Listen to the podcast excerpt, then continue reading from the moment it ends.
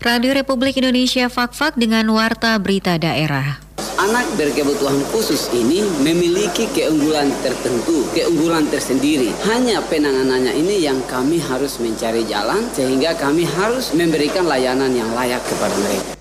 BPJS Ketenagakerjaan Fakfak sudah membayar klaim kepada peserta sebanyak 1.927 kasus dengan total pembayaran klaim sebanyak 15 miliar 242 juta 403.800 rupiah.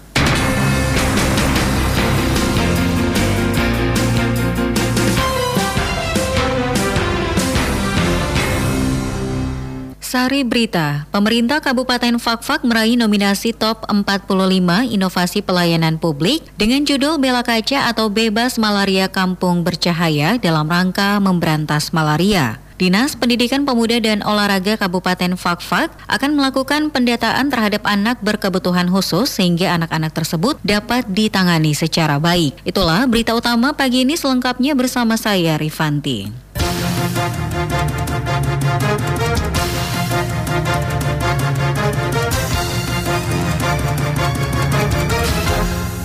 Saudara pemerintah Kabupaten Fakfak meraih nominasi top 45 inovasi pelayanan publik dengan judul Bela Kaca atau Bebas Malaria Kampung Bercahaya dalam rangka memberantas malaria yang saat ini masih sebagai resiko untuk kesehatan masyarakat di Kabupaten Fakfak. Ancaman malaria itu pernah menempatkan Fakfak pada tahun 2017 pada posisi kedua dengan kasus malaria tertinggi di Provinsi Papua Barat. Bupati Fakfak Muhammad Uswanas menjelaskan, inovasi ini memberi memberikan arah dan tujuan yang jelas dalam upaya pengendalian malaria, sebab hal ini telah menjadi komitmen bersama dan pendekatan yang digunakan juga cukup sederhana dan mudah untuk dimengerti oleh petugas kesehatan maupun kader-kader terlatih yang tersebar di 142 kampung yang ada di Fakfak. Menurutnya, metode 1, 2, 5 adalah hari pertama pihaknya melakukan pemeriksaan, pengobatan hingga notifikasi kasus ke tingkat yang lebih tinggi, kemudian hari kedua kedua hingga keempat penyelidikan epidemiologi dan pada hari kelima pelaksanaan penanganan sesuai hasil epidemiologi. Ia menambahkan, inovasi tersebut juga sejalan dengan visi dan misi Bupati untuk mendukung dalam membersihkan malaria di Kabupaten Fakfak pada tahun 2023.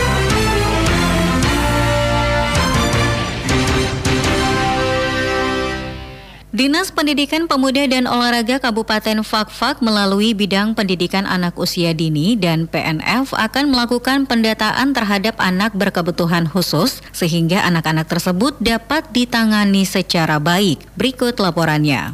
Anak berkebutuhan khusus atau biasa disebut dengan ABK merupakan anak dengan karakteristik khusus yang berbeda dengan anak pada umumnya tanpa selalu menunjukkan pada ketidakmampuan mental, emosi, dan fisik. Karena karakteristik dan hambatan yang dimiliki, ABK memerlukan bentuk pelayanan pendidikan khusus yang disesuaikan dengan kemampuan dan potensi anak itu sendiri. Meski di Kabupaten Fakfak, anak berkebutuhan khusus atau ABK belum begitu banyak diketahui, namun pada tahun 2021 mendatang, Dinas Pendidikan Pemuda dan Olahraga melalui bidang pendidikan anak usia dini dan PNF akan melakukan pendataan terhadap anak yang berkebutuhan khusus. Kepala Bidang PAUD dan PNF pada Dinas Pendidikan Pemuda dan Olahraga Mansur Ali mengatakan sesuai dengan Undang-Undang Nomor 23 Tahun 2014 penanganan anak berkebutuhan khusus ditangani oleh Dinas Pendidikan dan Kebudayaan Provinsi namun karena anak berkebutuhan khusus ada di Kabupaten Fakfak maka penanganan ABK diambil alih oleh Dinas Pendidikan yang ada di daerah masing-masing. Dikatakan ABK memiliki keunggulan-keunggulan tersendiri, namun untuk penanganannya harus dilakukan secara layak kepada anak tersebut. Sesuai dengan Undang-Undang Nomor 23 Tahun 2014, penanganan anak berkebutuhan khusus ini ditangani oleh Dinas Pendidikan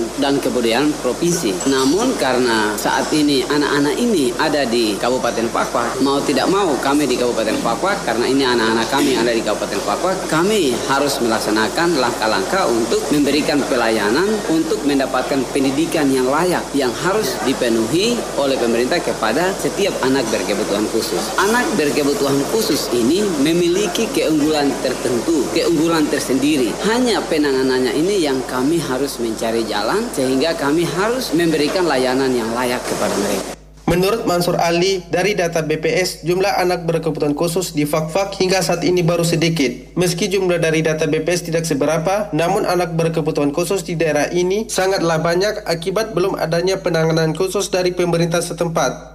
Anak berkebutuhan khusus di Kabupaten Fakfak ini, kalau data BPS itu baru sedikit. Namun kami yakin karena dari tahun ke tahun belum ada penanganan khusus. Pasti di masyarakat kita banyak karena ada anggapan dalam setiap rumah tangga bahwa anak yang berkebutuhan khusus itu menjadi hal yang kurang enak bila diketahui oleh orang lain. Namun ini tidak harus mendapatkan perlakuan seperti itu karena setiap anak adalah anugerah dari Tuhan kepada kita manusia yang ada di bumi, khususnya di Kabupaten Fafak ini, wajib untuk memberikan perhatian tertentu. Ia menambahkan, saat ini anak berkebutuhan khusus atau ABK di Fakfak yang telah terdata pendidikannya ditempatkan di beberapa lembaga atau sekolah PAUD di daerah ini, seperti halnya PAUD Khalifah yang saat ini telah menangani dan mendidik 11 anak berkebutuhan khusus. Saat ini di Kabupaten Fakfak, anak yang berkebutuhan khusus terdapat di beberapa lembaga PAUD, di sekolah PAUD di Kabupaten Fakfak. Jika ada dari bunda-bunda PAUD atau kepala sekolah PAUD melaporkan ke kami, maka kami arahkan ke satu PAUD yang ada di Kabupaten Fakfak namanya PAUD Khalifah. Di PAUD Khalifah saat ini sudah ada, tahun kemarin itu 8, tahun 2019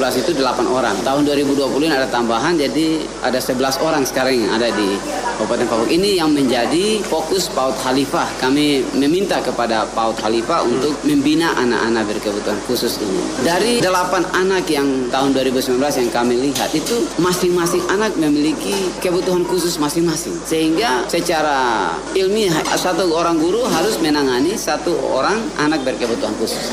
Bidang PAUD dan PNF berharap kepada pemerintah Kabupaten Fakfak maupun Dinas Pendidikan dan Kebudayaan Papua Barat dapat memberikan kewenangan kepada bidang PAUD dan PNF Dinas Pendidikan Pemuda dan Olahraga Kabupaten Fakfak untuk melakukan penanganan anak yang berkebutuhan khusus karena anak-anak tersebut perlu bimbingan, perlu penanganan yang baik serta memberikan pendidikan khusus untuk masa depan yang lebih baik. Januardi melaporkan.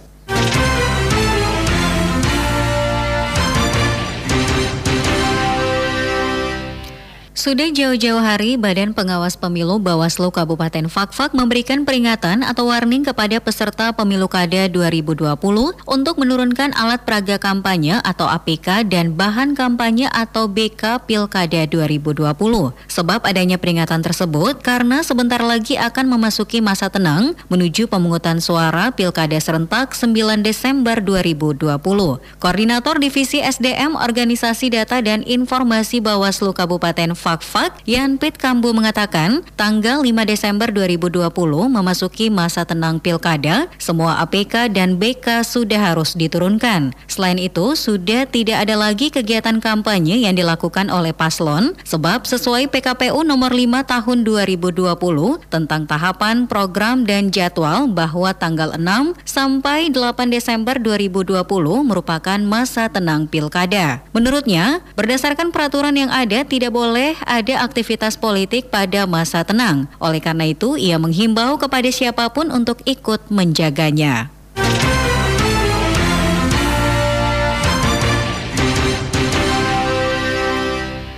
Warta berita daerah saat ini tengah disiarkan Radio Republik Indonesia Fakfak. Saudara jumlah kasus pasien terkonfirmasi positif COVID-19 di Kabupaten Kaimana kini telah bertambah menjadi 38 orang dan 4 pasien positif di antaranya dalam perawatan khusus di ruang isolasi RSUD Kaimana. Berikut laporannya. Serangan virus corona atau COVID-19 cukup nyata walaupun wujudnya tak nampak. Hal ini dapat terlihat dari banyaknya pasien yang mendapat perawatan medis untuk mengurangi dan mengobati pasien terkonfirmasi sehingga dapat disembuhkan. Guna memutus mata rantai penyebarannya, tak henti-hentinya masyarakat dihimbau untuk tetap mematuhi protokol kesehatan sehingga penyebaran virus corona di Kabupaten Kaimana dapat teratasi dengan baik. Hal tersebut disampaikan juru bicara penanganan COVID-19 Kabupaten Kaimana, Dr. Albert Kapitarau. Dikatakan perkembangan kasus COVID di Kaimana cukup memprihatinkan karena masyarakat masih acuh tak acuh terhadap penyebaran virus tersebut. Ia menyayangkan sikap masyarakat yang tidak mematuhi protokol kesehatan yang telah ditetapkan. Padahal dengan tidak menggunakan masker sangat berbahaya karena dapat langsung terserang virus tersebut apalagi disertai dengan riwayat penyakit yang membahayakan. Menurut data yang saya terima ya perawat inap di rumah sakit umum daerah Kabupaten Kaimana di ruang isolasi tepatnya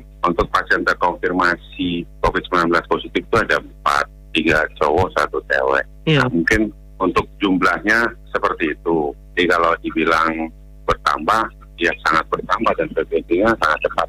Di Kabupaten Kaimanan ini sampai 38 orang pasien yang kita rawat ini belum ada yang sampai kasus berat. Ada memang pertama tapi sembuh, untungnya sembuh. Nah, kalau misalnya ke depan bahkan ada tambahan lagi dan mungkin lebih berat daripada itu sampai meninggal, mungkin baru masyarakat Kaimanan ini akan percaya bagaimana kita protapkan orang yang meninggal karena COVID itu. Nah, untuk saya sebagai orang kesehatan kalau mau kata hati untuk masyarakat kayak mana ya uh, COVID ini ada jadi ya kita tetap dengan protokol kesehatan itu 3M itu jangan main-main karena kasusnya belum berat di sini. Kalau seandainya kasusnya berat kita tidak bisa ngapa-ngapain kalau dibilang fasilitas kita nggak ada. Kita cuma punya ruangan banyak tapi nggak ada fasilitas. Saya jalan ke mana-mana nggak ada tuh yang pakai masker Padahal kalau mau dibilang dari 38 pasien yang kita rawat dengan frekuensi yang begitu cepat, dalam satu minggu mungkin bisa 5 sampai 6 orang nambah baru. Bagi saya di luar itu sudah lebih banyak. Dan itu merupakan warning buat kita, apalagi Satgas. Itu warning yang besar nggak main-main. Ini belum pilkada lah sudah kayak gini, apalagi nanti pilkada. Untuk kasus COVID di Kaimana, tergolong rawan dikarenakan telah terjadi transmisi lokal namun tidak disadari oleh masyarakat setempat. Dr. Albert mengakui ada salah satu pasien yang bersikeras untuk melakukan isolasi mandiri di rumah, padahal statusnya suspek COVID-19.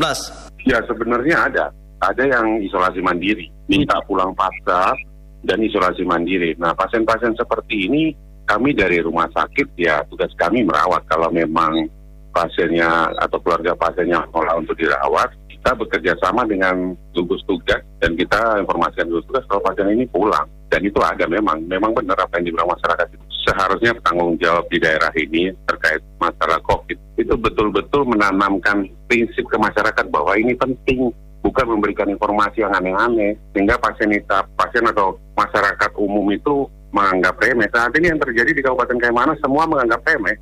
Sudah transmisi lokal kalau saya pribadi karena pasien yang ada di dalam Kaimana ini pasien orang Kaimana bukan orang luar. Dan kesehariannya di Kaimana tidak pernah keluar. Terkait dengan telah terjadinya transmisi lokal, maka tak henti-hentinya Dr. Albert memberikan himbauan kepada masyarakat untuk tetap mematuhi protokol kesehatan dengan pola 3M, yakni menggunakan masker dengan baik, mencuci tangan di bawah air mengalir, dan menjaga jarak antara satu dengan yang lain. Guna memutus mata rantai penyebaran virus corona di Kaimana, Dr. Albert Kapitarau mengharapkan peran aktif masyarakat dalam menjalankan protokol kesehatan jika hendak bepergian keluar rumah. Budi Rasidi melaporkan.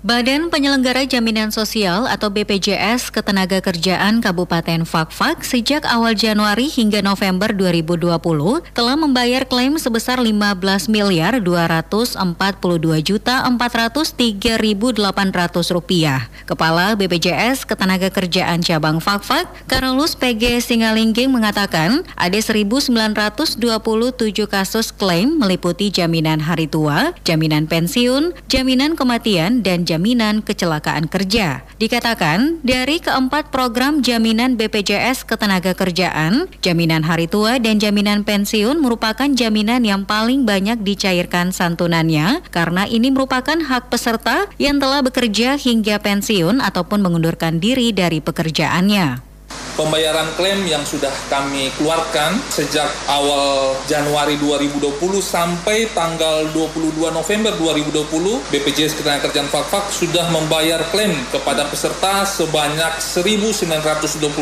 kasus dengan total pembayaran klaim sebanyak 15 miliar 242 juta 403.800 rupiah. Jadi dari pembayaran klaim sebanyak 15 miliar 242 juta ini terdiri dari santunan jaminan kematian, jaminan kecelakaan kerja, jaminan hari tua, dan jaminan pensiun. Jadi ada 1927 kasus dari meliputi empat program yang kami jalankan BPJS Kerjaan. Menurut Menurut Karolus PG Singalingging, bagi masyarakat peserta BPJS Ketenagakerjaan ataupun ahli waris yang ingin mengklaim santunan dari program BPJS Ketenagakerjaan, ada beberapa persyaratan di antaranya membuat surat keterangan ahli waris, membawa kartu peserta BPJS Ketenagakerjaan, fotokopi kartu keluarga, fotokopi KTP, surat referensi dari pemberi kerja, serta beberapa persyaratan lainnya. Dengan adanya pemberian santunan empat program BPJS Ketenagakerjaan kepada peserta dan ahli waris, ia berharap bagi masyarakat Kabupaten Fakfak yang belum bergabung ke BPJS Ketenagakerjaan Fakfak dapat mendaftar karena persyaratannya begitu mudah. Sekian Warta Berita Daerah Produksi Radio Republik Indonesia Fakfak.